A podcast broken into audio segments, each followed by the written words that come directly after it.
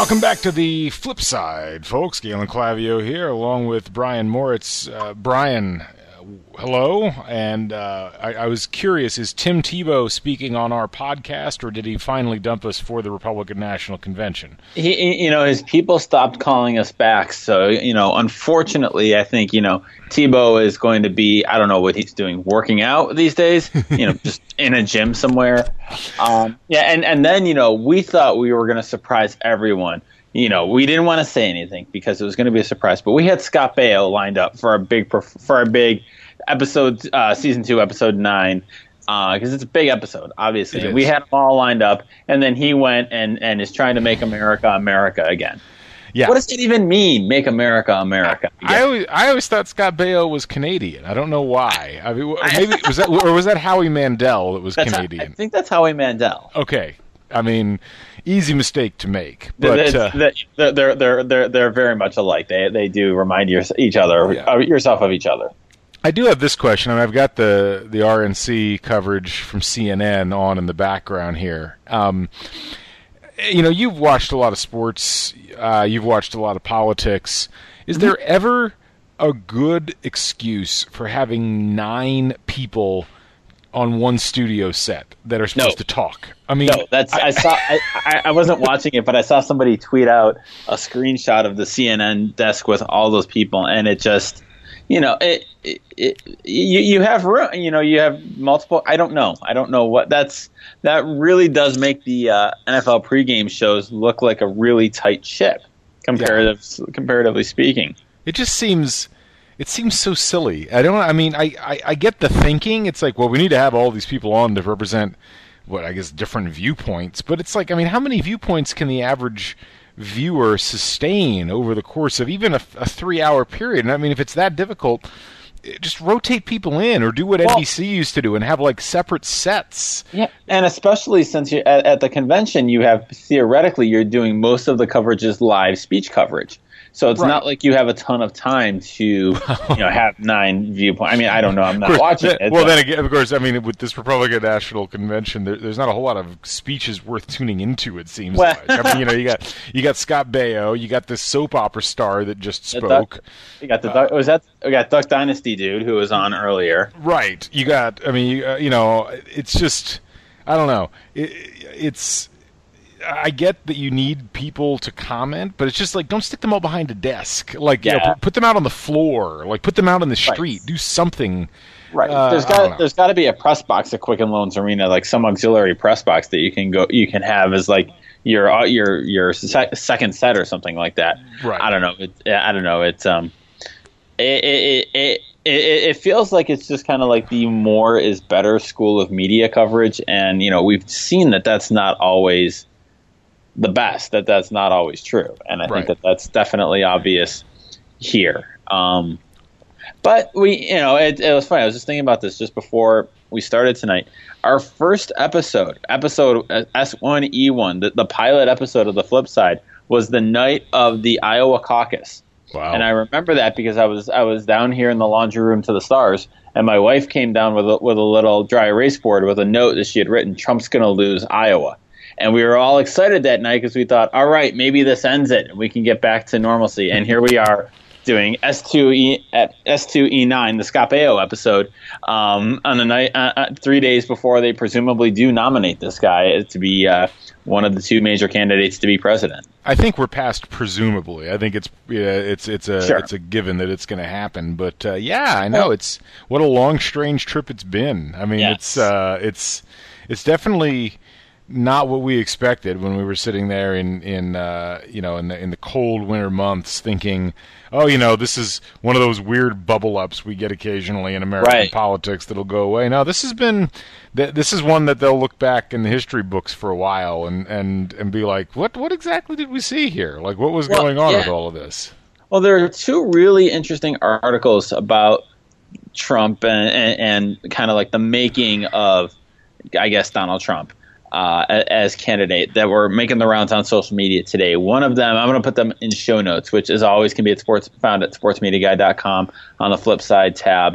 The first one was from BuzzFeed, and it's taking forever. It's McKay Coppins is a writer, and he was one. He's a BuzzFeed political reporter, and he wrote about a lot of backstory on how Trump has always kind of, viewed himself as the, always kind of that proverbial outsider wanting to be on the inside, back from his school days to the days as a developer in New York and on through here. And it's a really fascinating look at kind of that, how, Trump, I want to run. No, really, I'm going to run, and kind of how that developed. And the other one was in the New Yorker, and I don't know when this came out. I just saw it today. It was the ghost author of the headline is Trump's Boswell Speaks. It was the ghost author of The Art of the Deal, Trump's book from the 80s. Right. And talking about how he, even back then, kind of regretted the decision because of Trump's character and how, the kind of person he was, and I find these stories really, really fascinating. Obviously, we'll set aside any of all the dangerous rhetoric that Trump and his supporters are bringing about, and the potential of real threats and real problems that they can bring about. But it is kind of fascinating to watch this story, and I've always been kind of taken aback with this idea, and this New Yorker piece and the BuzzFeed piece. There's this always kind of inherent blaming of people for making Trump happen or letting Trump happen. We saw this debate has popped up a lot throughout the primary season. Is the media to blame for Donald Trump? Did we not take him seriously enough? Did we take him too seriously? Did we let him see that up? Whichever side you want to take on. And I always found it fascinating because, look, anybody who listens to this podcast or knows me or has listened for 5 minutes can probably guess that I am not a Donald Trump supporter by any stretch of the imagination. No. This is not breaking news. But I always find that, blaming for Trump, who's to blame for Trump? He got the votes. Like I don't believe people just voted for him because he's on TV and because he's a celebrity. I don't agree with it, but he did something to get people to cast a vote for him. And I always feel like who's to blame for letting this happen? Like, the blaming aspect of it always sits uneasy with me for that reason. Well, look, I think there's a parallel here to Bush too, in as much as the leading voices of the media and the leading voices of certain highly educated white segments of the population who tend to lean heavily Democratic. They had parallel narratives about Bush. One was he was a stuttering buffoon who couldn't get out of his own way and was unfit to run an ice cream shop, let alone the presidency. Sure. On the other hand, he was this diabolical, evil man who was doing all these things to make the world terrible. And yet, even though, you had these two very diametrically opposed narratives that existed, no one seemed to grasp the foolishness when you looked at those narratives in parallel that they were being constructed with, because it's like the guy's either an evil genius or he's a buffoon. Like, he's not both. And I think that led to a lot of underestimation of Bush's appeal to certain people. Guy got elected twice. The way that he went about doing certain things. Not saying he was a good president by any means, but it led to a lot of underestimation in terms of why people found him appealing and why people voted for him and why people supported what he did. And I think you've got a similar thing with Trump. And I think, to some degree, media, even supposedly unbiased media, when they cover politics, if you're familiar with the cadence of the business, you understand by when you read or you hear things on television, you understand the subtext of how things are being presented. And I think the same thing happens in sports, but I think it's very, very obvious in politics if you study it enough. And on the one hand, people wanted to present Trump as, again, a clown, like a guy who wasn't serious about anything, who didn't have a clear policy position. And then on the flip side, they want to present him as like a Hitler-like figure, basically, like a guy that's leading, the dawn of a new era, neo-fascism in the U.S. And it's like you can't have it both ways. Like you can't substantiate the guy every news cycle by saying this man's dangerous, and then on the flip side be like, how can people be voting for this man? He doesn't have anything. He doesn't have any of his ideas straight. He doesn't know what he's doing. He's not really that smart, And so I think some of this blame thing that you're talking about comes out of the lack of comprehension or the lack of connection of the two narratives that are being consistently spun, and this idea that we've explained to everybody that this man doesn't have the capability of leading a country or of being an effective president. So we should have done something else earlier on. Well, what you should have done was been very clear about the guy's lack of credentials,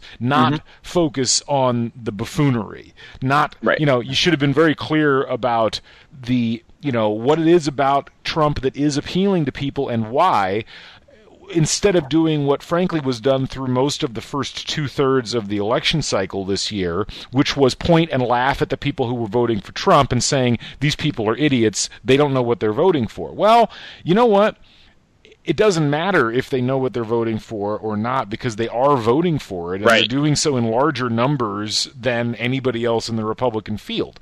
So if there's blame to go around, it's not that the ghostwriter for Trump's book in the 80s didn't come out and say this guy's unfit to lead people. It's that I think the political punditry class just consistently underestimated the guy the whole way, and now that we are on the press, I tell you where I think it really is. It's not that Trump's about to get the nomination. It's that people are really starting to realize this guy could win the election. Like this idea, this mantra that was going for the last 3 weeks that this isn't going to be a race. Hillary Clinton's going to just walk all over him. I mean, the polls aren't bearing that out. The polls are bearing the exact opposite. It's getting much closer. And now you're getting all this hand-wringing on the part of a lot of the political media and bloggers and people who are very active and vocal politically, where they're saying, "My God, what have we done? Like, how can we reverse this? Like, what could we have done differently?" And it's like, well, you could have not acted like the smartest people in the room from the word go. Right. I just come back to we'll wrap up political discussion here because nobody listens to us for politics. I've heard several people listen to us for politics. Seriously? Okay. Yeah, well, at least a couple people have said they've enjoyed the political conversation. Nice. Let's keep it going. All right. Go ahead. But no, I just always come back to a podcaster I really like, and he's written a lot of stuff too. His name's Merlin Mann. He always says something like, people don't do things because they're stupid or because they think they're stupid. Like nobody, whatever your opinion of Trump supporters might be, nobody's going there thinking, I'm an idiot, I'm going to vote for this guy because I'm stupid and I'm just going to vote for him. Like they have a reason for it. Whether you think the reason is valid or not, tens of millions of people have voted for him. Tens of millions of people are going to vote for him.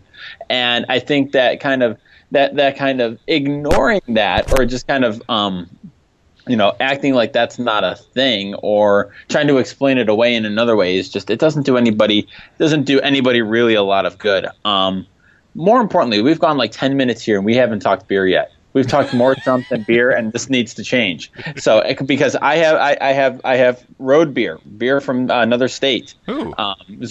We had a group vacation, a vacation with friends and friends and their kids down in Rehoboth Beach, Delaware, this past weekend. And so I have a beautiful little beer from Mipsillion River Brewery. It's their Space Otter American Pale Ale. Oh. My friend and non-listener of this show, Jared Paveni, visited them and interviewed their beer master last year. It's a very small craft brewery on the Delaware shore in the general vicinity of Dogfish Head and several of the other more popular craft beers. Space Otter, it's a very nice citrusy pale ale, about 5%, a little more than 5%. Really nice, clean summer beer. So in further reports, we didn't Facebook Live from Dogfish Head, but I did have their Flesh and Blood, their Blood Orange IPA, which was excellent. And my wife actually had a chocolate lobster stout. Oh, say that again? It was a chocolate lobster stout. It was a chocolate stout with lobster flavoring. How was that? She liked it. She's not a stout person, and she liked it. I didn't particularly enjoy it. It's like a lot of beers from Dogfish Head that I don't particularly like. I can tell they're very well made and they're very well crafted. It just wasn't for me flavor wise. But it wasn't like a very strong fish flavor, a very strong lobster flavor. Yeah, it was, it was interesting. So, very strong for beer, Delaware Shore. I will say, I've seen oyster stouts, and I've never had one because the idea I find kind of revolting. But a lobster stout, I might be willing to give a shot. Yeah. So, what do you have? So I have. So we bought a mixed 12-pack. This was my wife's purchase last week, and it's Fat Tire collaborations with other brewers in Colorado, and so I'm having the Fat Wild Ale, which is a collaboration between Fat Tire and Avery Brewing Company. So what this is it's like it's a Belgian wild yeast combined with almost like a tart fruit flavor going on top of it. And when I first had it, I didn't like it, and I've had about half of it now, and it's actually grown on me a bit. It's certainly, it describes itself as a healthy dose of Brettanomyces brucellensis dree, with a sturdy malt backbone, fruity hop aroma, and a tropical pineapple layer. It's okay. I don't know that I would voluntarily drink it again, but I feel none the worse for wear having drank it. So good job. Gotcha. So I stand corrected. I just looked up the chocolate lobster from Dogfish is actually a porter and not a stout. It's a porter. Okay. Yes. Gotcha. So still sounds interesting. It was. You know, one of the nice things about when you go we went to their brew pub, which is not their brewery, but they're like brewery-owned restaurant, brew pub. And, you know, it's always nice to see they always have stuff on tap that's not widely available, not available anywhere else. Like the Chocolate Lobster is a brew pub exclusive. I also had the experience this past week moving away from beer and seeing Bob Dylan in concert for the very first time in my life. How was that? I'm glad I didn't pay for tickets. I thought you were going to say something like that. I must say, so I went, my wife won tickets through work, and she didn't want to go, but so I went with friends of hers from her office that I'm also friends with, mainly because I wanted to cross Dylan off the list. Like, free ticket to see Bob Dylan? Absolutely. I can say I've seen Bob Dylan. He sang mostly, I don't know if it was new stuff. He sang a lot of Frank Sinatra, like a lot of standards. The two songs like he sang, he does two sets, which is weird because the sets are like 9 songs. So he closed the first set with Tangled Up in Blue, which was an okay rendition of it. And then the encore, he opened with Blown in the Wind, which was almost unrecognizable. The best part of the night was Mavis Staples is opening for him on this tour, and she takes you to church. I mean, she is just phenomenal. But but yeah, so Dylan was, you know, he's a bucket list. You know, he's on my list now. You know, I figure if I see the Stones at some point, then I'll have a really good.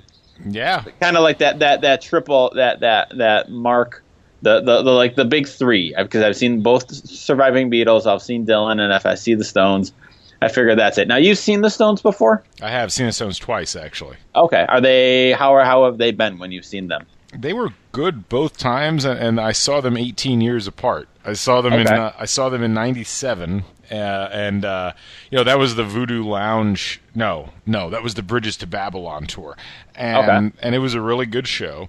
And then I saw them last year on the 4th of July at the Speedway up in Indianapolis, and you know, I mean. Mick Jagger still very energetic. Keith Richards had definitely gone downhill in terms of his energy level. But, you know, I thought it was a great show both times. I mean, I have a sentimental attachment to that first show because it was, you know, it was like the 3rd or 4th show I'd ever seen. And, you know, it was me and my buddy Kyle Sporey, who, you know, we drove from...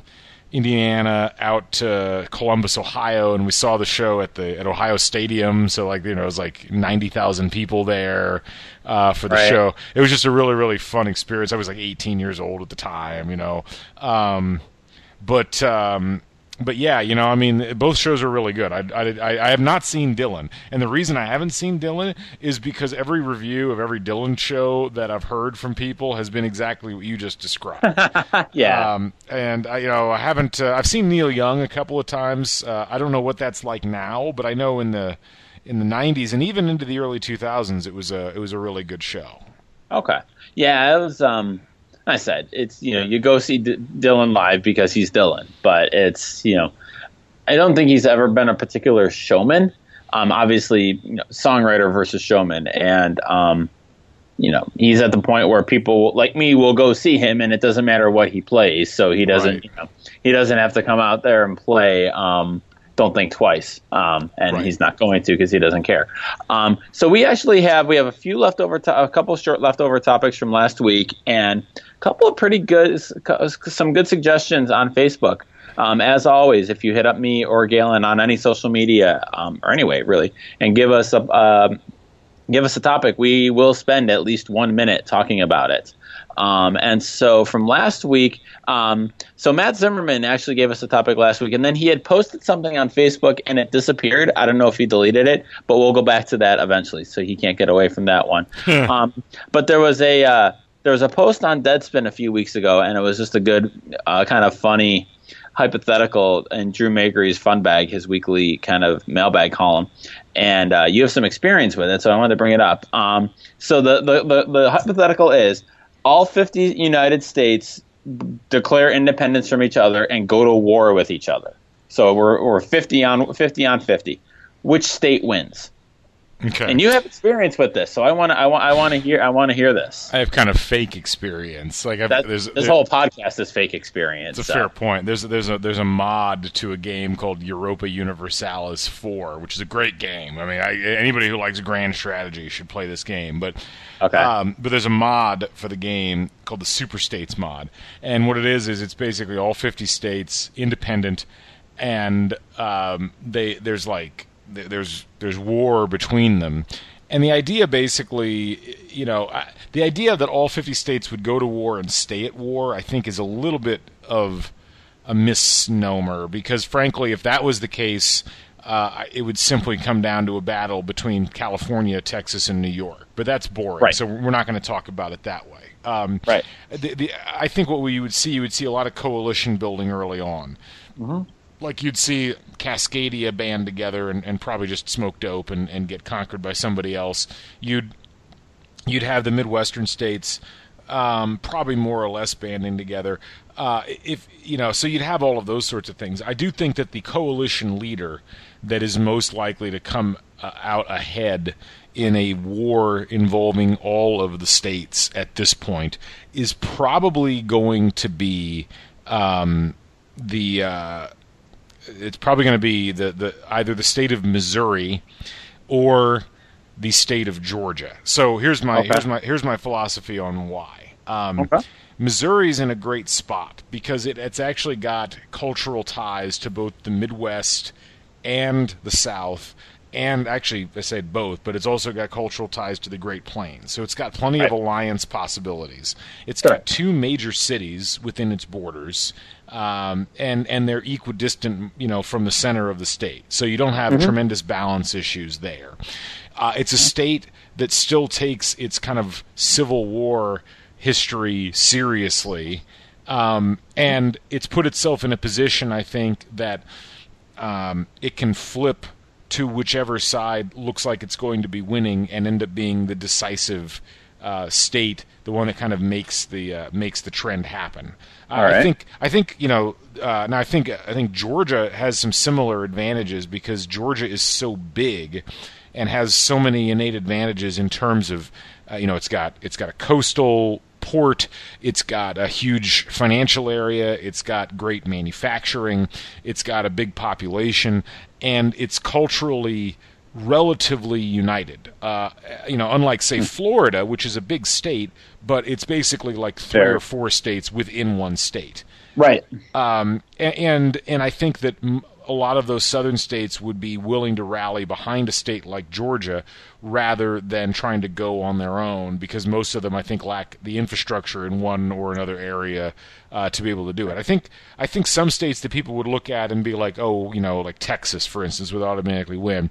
You underestimate the resentment that a lot of the states surrounding Texas have towards Texas. Plus, you underestimate the idea that if Texas, if all 50 states decide to go that way, and Texas decides that they're going to try to conquer the U.S., they've got Mexico right across the river, and Mexico's going to want a lot of that territory back. The idea that Texas isn't going to suddenly be fighting a two-front war, if not a three-front war, is kind of silly. I like how you subtly position Texas as Nazi Germany in World War II with the double fun here. Well, except I don't think Texas well, that's the thing. Actually, Texas might be fool enough to be attacking the U.S. and then just randomly decide to attack and go after Mexico City. See, that's a really good point. When my wife and I, when we were on the road, one of the numerous times this weekend, this past couple of weeks, we played this game, and Texas was our obvious winner. And here's why. One, yes, I think they're foolhardy to go double front, to go two front. But you've got the huge size, so I think they would very quickly strike and create an even more of an alliance. Basically, they would. I see them they're going to conquer Oklahoma in 7 seconds. That's not going to. But who cares? But no, you're adding population, you're adding landmass, you're adding territory, and I think the one thing that Texas has, Texas isn't going to surrender. Texas isn't going quietly. They got the whole. They've got the Alamo mystique about the state. Well, I get that. You're literally going to have to obliterate Texas for them to give up. So I think between the size, the Texas foreverness, I think they're the clear favorites. I've had two thoughts on this for a while too, because actually when I was a kid, I used to have a puzzle map of the U.S. and I always wondered, as kids do, I'm sure, you look at the Michigan Panhandle and you're like, why the hell isn't that part of Wisconsin? That makes no sense. Right. So I think what I would think of is the first real skirmish of this 50-state Civil War is for the Upper Peninsula, the Upper Michigan and Wisconsin going at it on the border. I think Wisconsin takes that pretty easy. Here's New York, I think, would fall apart really quickly. Because here's why. Upstate would not – and we're going to define upstate, because it's always a thing, as Poughkeepsie North, so Western Central. They are not going – I'll say as the son of upstate, we would not support – it would be the thing we are sending our people to die for New York City and the rich people down in New York. Nope. So I think there would be the first splinter group would be upstate New York breaking away. I think you would have the Adirondacks and Albany North going up with Virginia, Vermont, New Hampshire, and New England, and kind of central western New York, from, let's say, Utica or Syracuse over. We get into an alliance with Pennsylvania and Ohio and kind of create a Midwest state there. I think New York would actually be one of the first states to dissolve, because I don't see that. Not to mention, You've got large sections of Long Island ready right now to break away from Manhattan. You also have the Southern Tier in Binghamton looking to secede and join Pennsylvania. That's true, which is no one would miss them. But but no, that's terrible to say. But no, I think I remember Magri saying Florida as a sleeper, because you have the trying to invade from the land. You have the swamp of the Everglades before you get down. But Florida's also super vulnerable as a peninsula. Plus, the idea that South Florida is going to try to conquer anything in the U.S. rather than just try to detonate land charges and create an island that they could float closer to Latin America on or just flee to Puerto Rico or that. Yes. Yeah. Look, I think a lot of the big states aren't held together particularly well. They're held together by the fact that you have the USA. They're not really held together by any great sense of togetherness per se. And, to some degree, New York's probably the best example, but even Illinois is like that. Like, you know, the idea that the rest of the state of Illinois is going to fight on behalf of Chicago is laughable. Right. And so that's why I don't see like the big winner coming out of one of the big population states. I see it coming from that second tier, a more unified group of people that's got a good transportation infrastructure and is strategically placed, you know. And so, you know, but it's Missouri's a good pick, I think, if you're thinking of it that way. Because Missouri could easily take the southern half of Illinois. Because there's a lot. They have a lot more, cultural ties. Plus, they've got the St. Louis Cardinals, which for a lot of downstate Illinois is, that's bigger than any political party. Sure. And you've got Iowa, which is relative. The thing about Texas, you mentioned earlier, the thing about Texas is they could probably take over a lot of the neighboring states, but they've got the Rocky Mountains to the west. That's going to halt a lot of their progress. Right. To the north, frankly, there's no state of note. Oklahoma, Kansas. You could go straight up that line, and you're basically getting, Yeah, they're going to probably push north because they want to get to the oil fields, right? But they've already got oil in Texas, so the idea that like they would desperately need that, again in kind of a quasi-Nazi Germany move, like trying to like bum rush the Caucasus to get to the Baku fields. They could do that, but then they're horribly overextended, and they face potential. Counter movements or pincer movements from either Missouri on the eastern side or Colorado on the western side. Colorado is actually a sneaky good pick here because of the fact that most of the population sits on the Front Range. All they have to do is move their capital and their fortifications back into the mountains, and all of a sudden, like you can see the enemy coming from like 100 miles away at that point. But Colorado's also, for one thing, they have a similar thing to Illinois, a very city-country divide, that kind of state, that divide that you wouldn't necessarily think of being there. But also, they have the mountains fortifying them, but then you have California sneaking up from the sneaking up behind them, so you'd have to. That's a lot of mountains that California's got to go through. Plus California's got the whole NorCal, SoCal divide that they're going to have to deal with. Like that, I could see. With all the budgetary issues in California right now, those people might just blow themselves up before they get to a point where they can actually do war against others. So we have us all being Missourians by the end of this war. I think. I'm not saying I'm happy with this development. I'm just saying I look at it. Another stealth pick might be Virginia. Mm-hmm. Because Virginia, even in revolutionary times, was very strategically placed. It's got, it's just Virginia is an odd state because it's not as manufacturing based as you would think. The population's kind of diffused. They've got a few big cities, but it's a very like territorial state. So I don't know. It is an interesting sort of environment that you're painting here. This idea of a revolutionary America where everybody's at war with everybody. Right. I didn't even read the article. It was. I'll put it in. I'll send you the link and I'll put it in notes. Who was the pick? The pick was in a 50-state war is Florida. Yeah. Here's his logic. Imagine trying to invade Florida. You'd have to attack from either the north or one of the coasts. Then you'd have to navigate miles of gator-infested swampland and extreme heat and elderly drivers just for the right to square off against an army of cannibalistic lunatics all high on bath salts. No, thank you. Here's how. So, that was the pick there. Yeah. So, all right, we got some of the Facebook questions. You want to kind of handle these kind of rapid fire as we're able to? Yeah. All right, we'll start off here with my sister, Amy Moritz. Why does my Apple password require more security than my bank password? Probably because your bank's not very good at security. Yeah, probably. And Apple is actually, for all the complaining I will do and have done about Apple, they're actually doing a very nice job with a lot of this.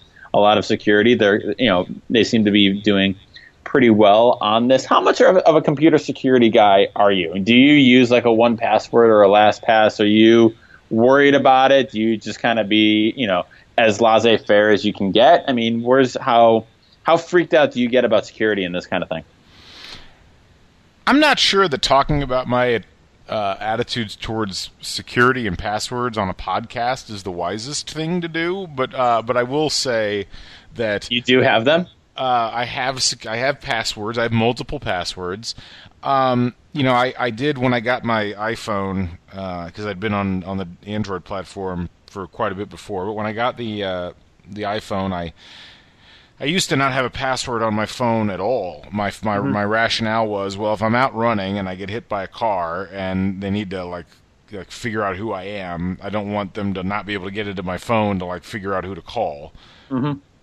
And then I was like, well, that's kind of a fatalistic and negative way to go about life. So I did end up putting a pass, like a number, a numeric passcode on there. Right, the 4-code, yeah. With 6, it's 6 numbers now. Okay. But, you know, look, I think, I will say this. I think that like here at IU, they don't let us have passwords. We have to have pass phrases. And, okay. and yes, it's as dumb as it sounds. Like it's you don't just get like, you know, a 12 to 16 character word with, you know, certain number of capital letters, certain number of special characters. No, you have to have a minimum 4-word phrase with each word separated by a space. And that gets really, really annoying, like tremendously annoying. And it's like, It's funny because, I mean, I keep mine relatively simple, and it's like I would probably have a harder password to crack if I had to put in a regular password rather than putting in a passphrase, because with the passphrase, it's like it's a one letter off, and I got to retype the damn thing. And, you know, and so... You know, the security thing for me, I'm conscious of it. Thankfully, I've never had a password compromised. Mm-hmm. But I'm also realistic about it, in as much as, you know, the people that are going to break into your stuff are probably using brute force password protectors. And I do know that, you know, my password is not 123456 7 or ABCDEFG or something stupid like that. And I know there's enough people out there in the world that do use those sorts of passwords that they will have their stuff taken before I will. Gotcha. Yeah, I've always toyed with using a one password or a LastPass or one of those kind of password managers. But yeah, I mean, it's one of those things where like you read the stories, like the big Wired story a few years ago about the guy who got his iCloud and Amazon hacked, and it basically like, you know, how it shredded your life. But I also, you know, there's that weird if you think about it too much, I think you can kind of think yourself into a corner of paralysis. So, you know, due diligence, I think, is good. And probably, yes, I think my sister's bank probably could step up its security game a little bit. I will say my credit union, the app, their iPhone app now supports the Touch ID. So instead of entering the password, it reads the thumbprint. I think that's pretty awesome. I think that's a pretty cool development in So, all right. So, moving forward, we have our good friend, Dr. Shannon McCarthy. Yes. Recently congratulations. Passed. Congratulations. And this is relative to your news of getting a new puppy and adding Nelson to your house. Yes. The 5 cutest types of puppies, not necessarily the same as when they're full-grown dogs. Okay. Well, yeah, I'm always partial to the golden retriever puppy, and as I say this, my golden retriever puppy is in his crate, screaming his head off because he has to go to bed. Hi, Nelson. Yeah, good night, Nelson. I would say the German Shepherd puppy is a very cute puppy. Okay, I would argue a cuter puppy than dog. I mean, they're more regal looking as dogs, but they're pretty cute as puppies. I think the Welsh Corgi as a puppy is a pretty cute puppy, and that ends up being a pretty cute dog. Right. I would say the Aussie Shepherd is actually a much cuter puppy than it is a dog. Okay. And I really didn't do much thinking about this ahead of time, but these are just rolling off of my head. You know, and for the 5th one, I'd say the Great Pyrenees is an excellent, excellent looking puppy, and actually a pretty an underrated dog from a looks perspective. All right. Well, I've just gone down the rabbit hole of looking up puppies, and now this is just like the best moment of my life, because now I just have 6 tabs of puppy pictures up. These are great. The German Shepherd, I had never really looked at German Shepherd puppies, and oh, they're amazing. I'm going to pretty much agree with you. I like the the classic breeds. I love a lab puppy, when they're tiny and they have the really floppy ears. Right. That's pretty much, you can't go wrong with that. The retriever, I like a.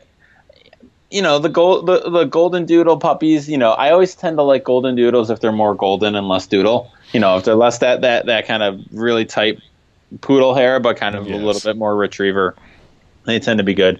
But the German Shepherd puppy, these are, this is a winner.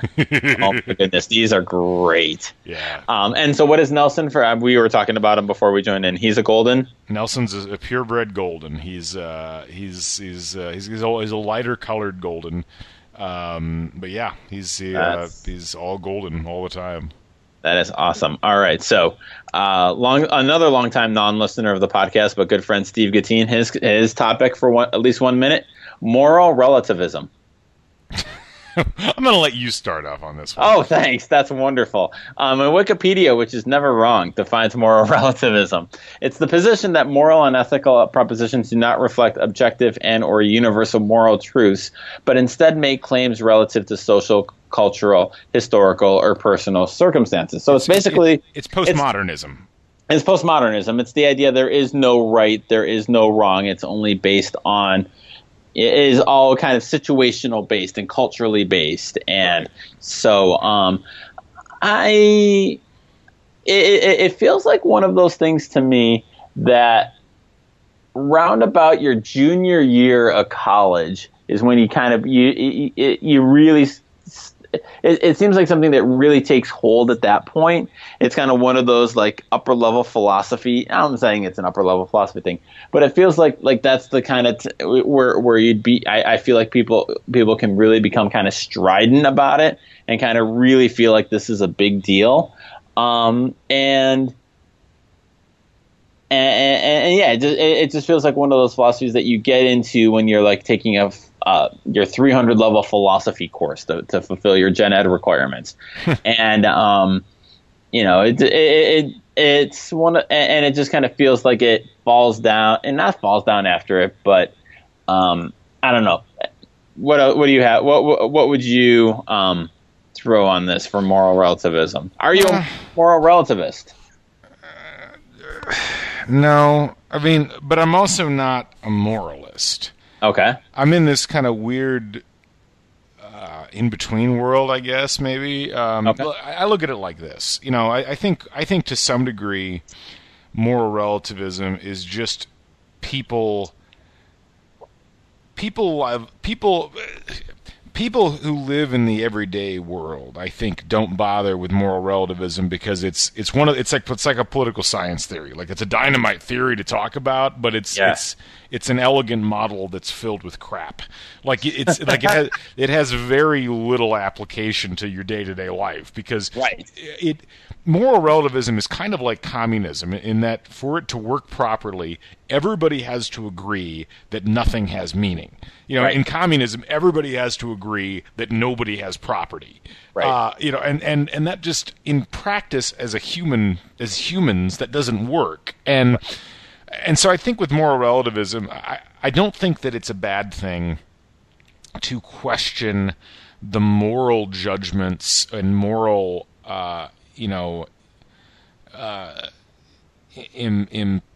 what's the word I'm looking for? The moral imperatives of society. So we can question, is homosexuality really a sin? Is smoking weed really a bad thing? Is, if you're homeless or if you're like desperately poor, is theft like a capital, like crime, stuff like that. I think those things can be questioned. That's fine. But the problem is that any society has to have a set of core beliefs in order to exist, because if you don't have rules, you have anarchy. Right. Like, because I can simply say your reality doesn't count because I don't believe in it. Well, that, I mean, if you don't have that, it's funny because a lot of the people that argue for moral relativism, I feel, are also like the biggest social justice warriors. And what is social justice but a set group of beliefs that prejudges a lot of morality? Right. And so, you know, it's like, it's funny because a lot of times the same people that make those sorts of arguments are the ones that argue for moral relativism.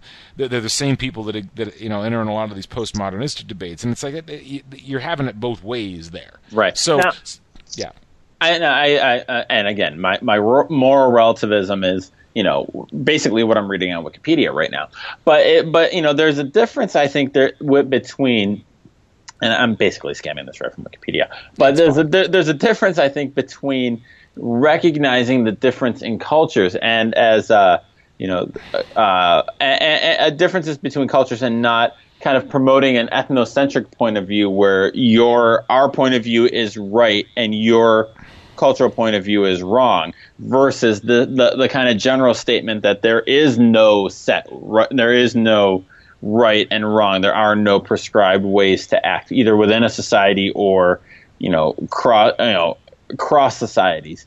And I think that that you know, moral relativism would seem to just kind of jump across that line completely, and in a way that's a little theoretical. I think that's a good way of putting it. It's a really good theory, but I don't necessarily see how it works, you know, real world wise. I don't know. I got nothing else on this. I will say this. I think that it's good to go through like philosophical evaluations of what we consider to be societally acceptable things. Mm-hmm. I don't think there's anything inherently wrong with that. What I do have a problem with is people that act like people's viewpoints are invalid because they happen to be coming from a something that's grounded in some form of morality. And I think part of the problem is we're in an interesting era where people of certain political stripes and certain cultural stripes have been trained to kind of reject anything based in religion out of hand. And I think that, I'm not advocating for like religious rule, but I am saying that, you know, what is religion but basically a codified set of moral beliefs? Like you don't necessarily have to believe in the religion to believe that the underlying moral beliefs are not bad. Like you can have a lot of issues with, you know, with Judeo-Christian religions, and you can still think, you know what, it's bad to kill people, or it's bad to steal stuff from other people. Like, you know, and so, I do think that sometimes this particular area gets tied up in that a little bit, and that leads to a lot of mental and emotional confusion about what is and what is not acceptable. It is funny to think that when you think of moral relativism, it's like there's one absolute and there are no absolutes. Right.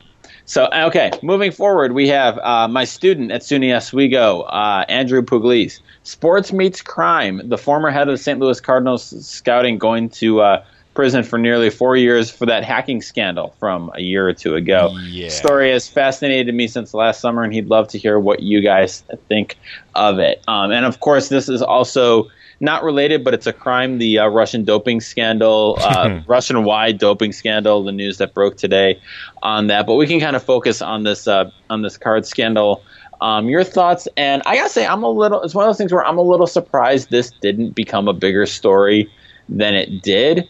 Kind of shows the weight of football, that if this were the New England Patriots, well, we know what would happen with the New England Patriots, but it just is kind of one of those, oh yeah, this is a thing story rather than a big deal. So I assume, I mean, my guess would just be that's mainly because, you know, football greater than baseball in all things. But your thoughts on this story and I don't know, any the surrounding aspects of it. Well, let's see. Here's a guy whose former general manager left the team and went to work for a rival who guessed at what the former GM's password was at the new at the rival team he was now working for guessed correctly, and then used that password to gather a bunch of information about the team and who they were like planning on drafting and stuff like right. that. That's the core element of the case. For that, this man is going to serve 4 years in prison and going to have to personally pay over $200,000 fine. You know, we had a financial crisis in the late 2000s that nearly took down most of the Western economies. And there were CEOs of banks that didn't do any jail time or pay any significant personal penalty, less right. than this man is going to do. This, to me, is a gross miscarriage of justice. I mean, on a bunch of different levels. I mean, it's cybercrime. But it's cybercrime in as much as it's a closed shop. You know, it's two teams in a multi-billion-dollar industry known as professional baseball that has an antitrust exemption. Right. The limit of the guy's, espionage was stealing scouting reports on players that weren't even in the league yet. Right. And for that, he's going to do time in jail. I mean, to me, like, this is like the acme of disproportional prosecution. It's a dumb story. It sends a bunch of wrong messages to a bunch of different people, not the least of which is the people who haven't been prosecuted in the financial sector for far more serious violations. And to me, it's almost like, you know, the idea that this guy is going to have to pay over $200,000 in fines out of his own pocket, when he didn't pocket anything. There was no money that he put in his pocket out of any of this. The numbers that they came up as far as damages to the Houston Astros weren't even like real numbers. They were just like guesses that the court made, from what I read, about like how much they might have cost the Astros in terms of non-realized value of drafted players. Mm-hmm.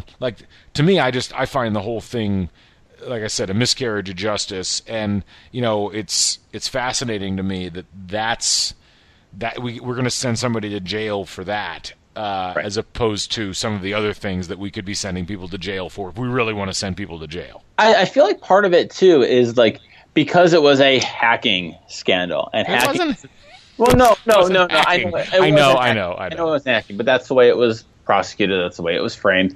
And because of that, I feel like, there's always this, you know, it gets back to our discussion about computer security. There's always this hacking is this big boogeyman, fear, awful, worst thing that you can do. It just carries so much more negative connotations to it. And I think you're right. You know, it's kind of one of those things that's less, you know, egregious than when you actually look at it, it's less egregious. But I am still surprised that it, you know, even with this guy going to jail and paying the fine, that sports-wise, you know, when we have the Flakegate story, which is going on over, potentially how much a football was inflated, on the surface of it, and yes, everything you say is true, but on the surface of it, this is so much more of a bigger cheating scandal than the Flakegate. And what is the bigger scandal story? The football one. It's just, it's one of those things where, again, probably because football is bigger, probably because it's the Patriots and there's and everything that goes along with them. But it was just always interesting to me that this story came out. We thought, you know, I remember that day of, it was like, this is going to be huge. This is going to be massive. And it's nothing. So, yeah. So anyway, last topic, and this is a double dose of Matt Zimmerman for us. He has two kind of Pokemon Go related questions, one from last week and one from this week. Last week he wanted to kind of, I actually didn't write down the question, but it was Pokemon Go related, and you know, was it, you know, the future of it. And today's question, before he for some reason deleted it off my Facebook page, but his question was, stadiums and sports teams are starting to use Pokemon Go as, you know, on their social media as part of their drawing fans to games and whatever. And so what is the next use of VR for in the sports media realm, in the sports realm? Are you a Pokemon Go guy? You know, I have it on my phone. I captured a few, and then I was like, I don't have time for this. It's an interesting idea. It's actually AR and not VR. Okay. It's augmented reality. Yeah. But you know that's not important. Right. But I think it's cool. I really do. I mean, it's obviously popular. People are really interested in playing it, and it doesn't really matter to me whether they're going to still be interested in playing it a month or two from now, because it demonstrates that you can use augmented reality in a way that's going to turn people on and make them interested in things and make it social. And that's, I think, the big takeaway from this for me has been not just that here's an AR game using Pokemon characters, but it's actually become a social thing that people are interacting with others on. You know, from a sports perspective, I had a tweet last week, I think it was, where I was like, imagine if instead of Pokemon Go, they had an actual good game that they had put out there. Like, imagine how much money you could make. And I really believe that. You know, and I don't know what form it would take, per se. I thought about this, and, you know, I mean, it could be something with like a similar sort of character capture deal. It could be something that I'm not even thinking of right now. But you know, I think the idea of leveraging branded products in an AR environment so that you're increasing your own brand recognition, and also you're making it engaging and interactive for people of all ages is something we've been trying to get to for a while. And you know, if I'm like the NBA, I'm figuring out a way to, you know, have like cartoon character versions of my players, you know, in a game like this, where I've got you like interacting with them in some way, shape, or form as you go through your daily routine. Like, you know, I think of all the sports, the NBA is probably the one that would be the best equipped to do it, because it's got the most recognizable stars. It's got for most teams mascots that are ready to go and easy to use, and it's also got the youngest fan base, which are probably the easiest to get to utilize this sort of thing. So I don't know. That's my thoughts. What about you? So I think I know this, but you can help me out with this. The difference between AR and VR. Virtual reality is like places you in a virtual environment, whereas augmented, you're looking at something and there's something that, like the Pokemon dude jumps up or whatever it is. Correct. Jumps up, and that's okay.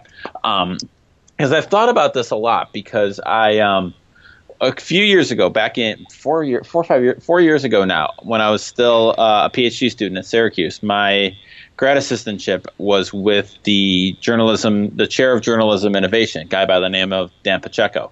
And he's done a lot with VR. And we were doing stuff with VR back 4 years ago, when it was a lot harder and a lot more challenging than it is to do now. When I was at the Dylan concert, before I got yelled at by an usher, I took a 360 photo with Google Street View of the venue I was at, and then, you know, published it. And, you know, hey, if you have cardboard, you can look at it. I'm realizing how easy it is to do basic VR stuff, not intensive stuff, but, you know, very basic stuff.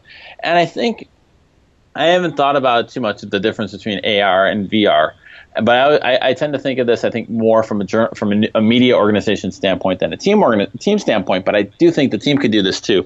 I've always thought one of the great sports uses for VR would be for football, and to put the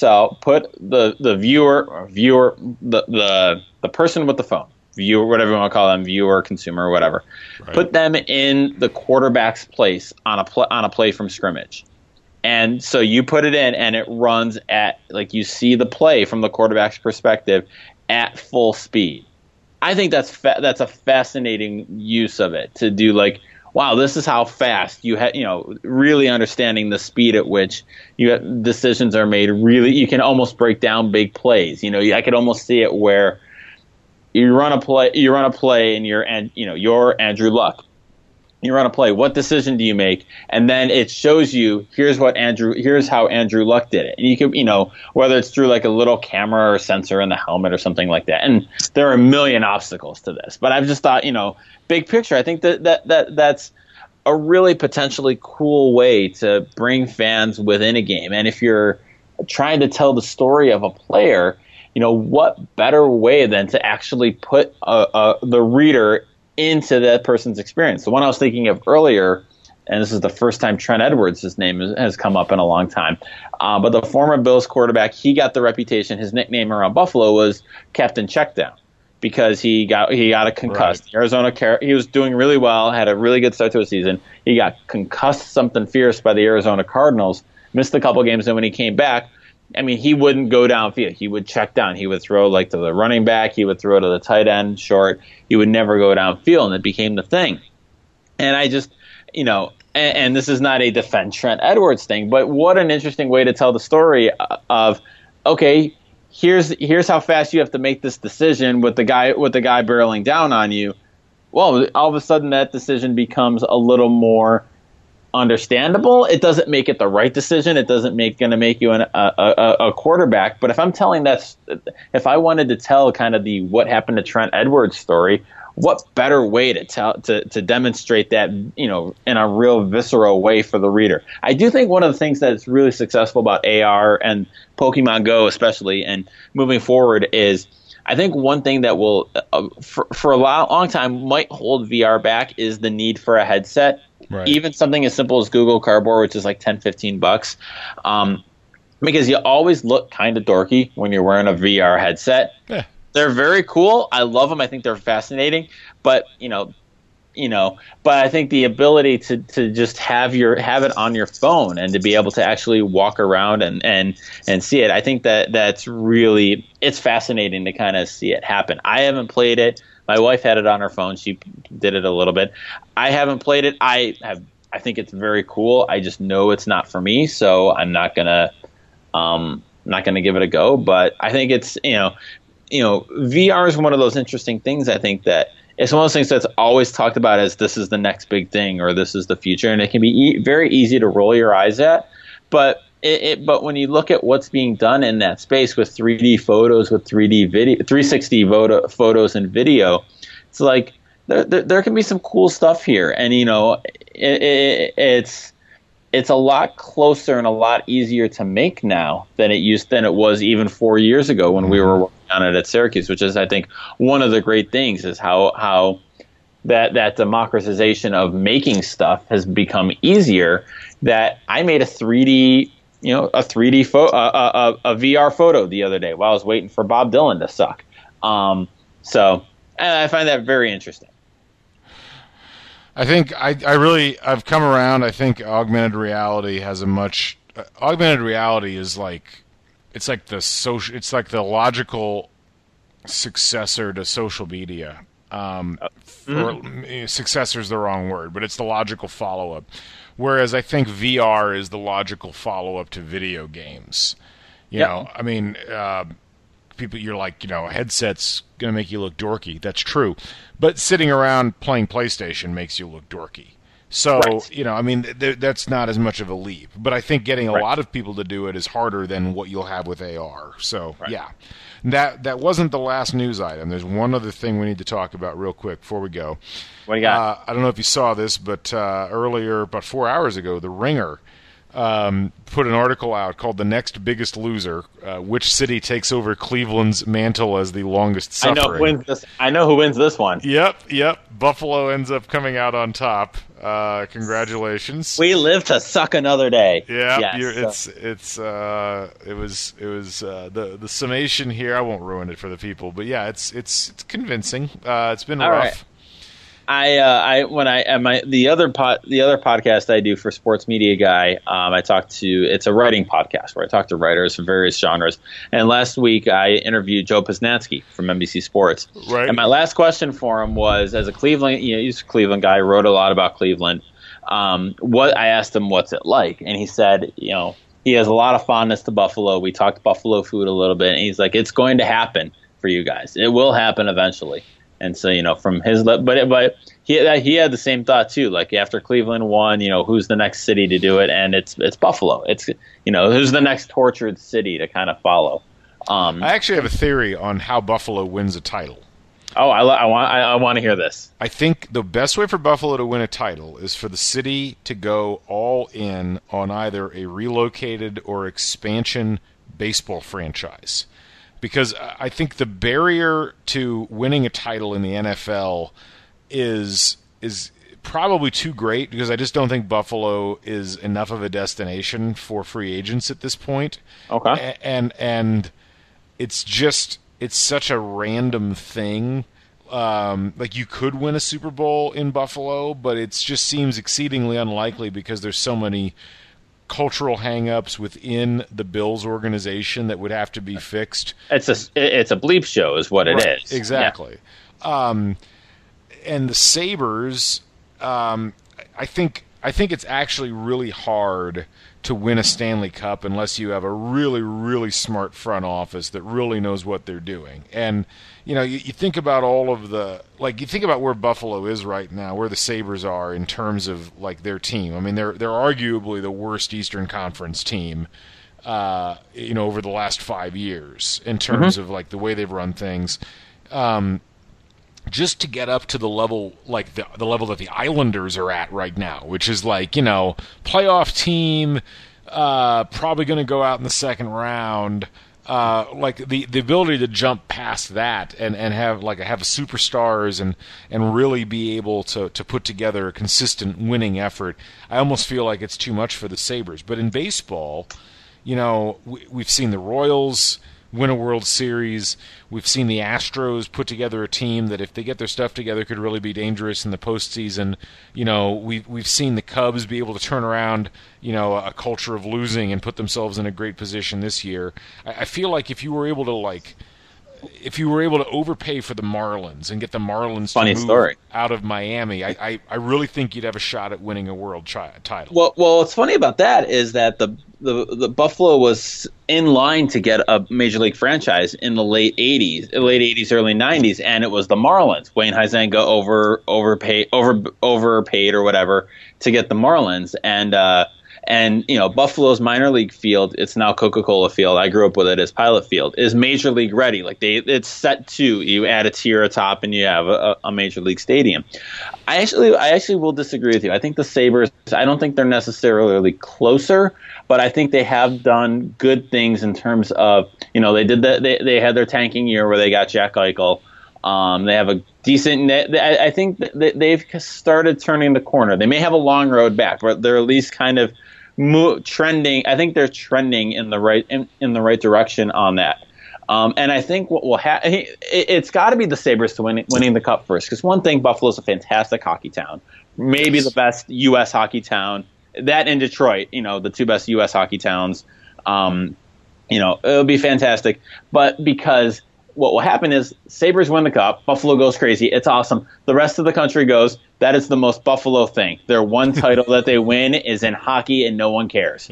So that's what will happen.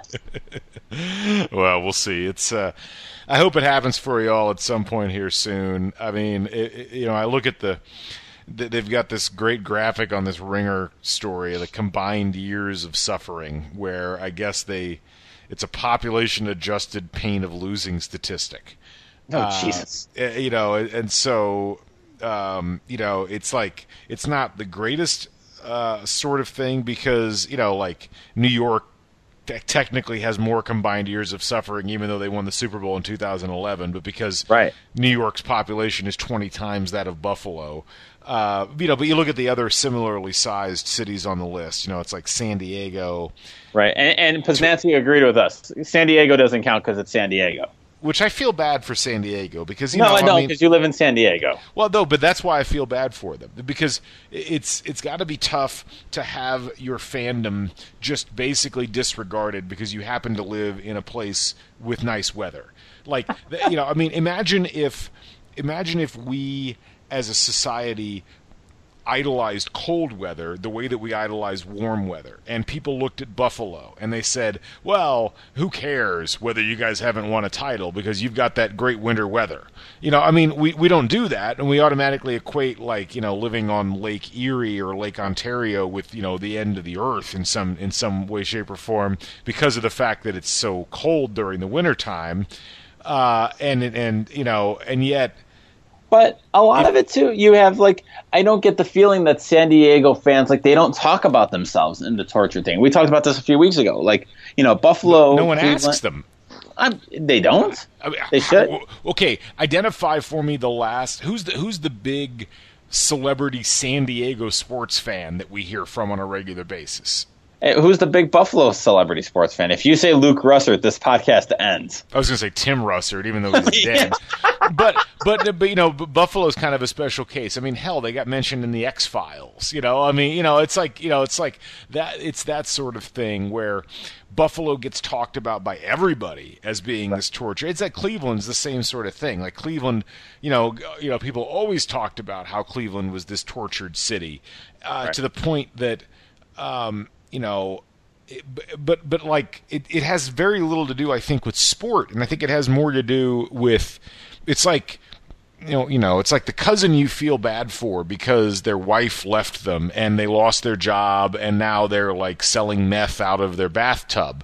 You know, it's like, well, that escalated quickly. Well, no, my point is this: I think it has very little to do with the amount of losing or the torturedness of the fan, because I mean Cleveland, let's be honest, wasn't that particularly tortured. Like they were tortured maybe back in the 80s, but they weren't really, because they were going to AFC title games, and you know, I mean, they've been to World Series. I mean, you know, the idea that they were an overly tortured fan base, I think was a bit oversold, you know, and yet they got talked about constantly. We talk about Buffalo on a regular basis, and I don't think we'd be talking about Buffalo and Cleveland if they were Tampa and San Diego. Well, no, they also fit that narrative, because you have the Rust Belt. That's what I'm getting at. You get the Rust Belt. You know, it's the handy narrative where, you know, it's very easy. You know, it's just an easy hook, and Cleveland and Buffalo are similar enough cities.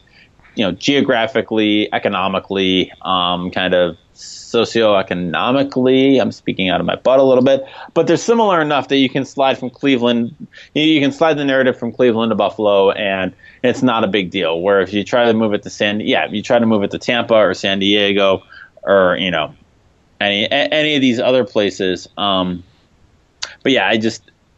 You know, my feelings on reveling in ministry. I don't want to revel in ministry either. You know, they had a couple good albums in the 90s, and that was about it. So, I do want to make one last comment before we close up, because I've got the Republican National Convention on behind me here. Oh joy!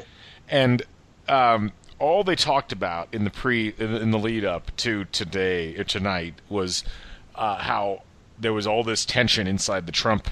Like campaign headquarters, because Trump was going to come out and introduce his wife, because his wife's speaking tonight, and it was all of this. Well, people are really concerned that, you know, Trump is going to do what he did when he introduced Pence. You know, when he talked for 28 minutes in the introduction and didn't really talk about Pence, and it was really awkward.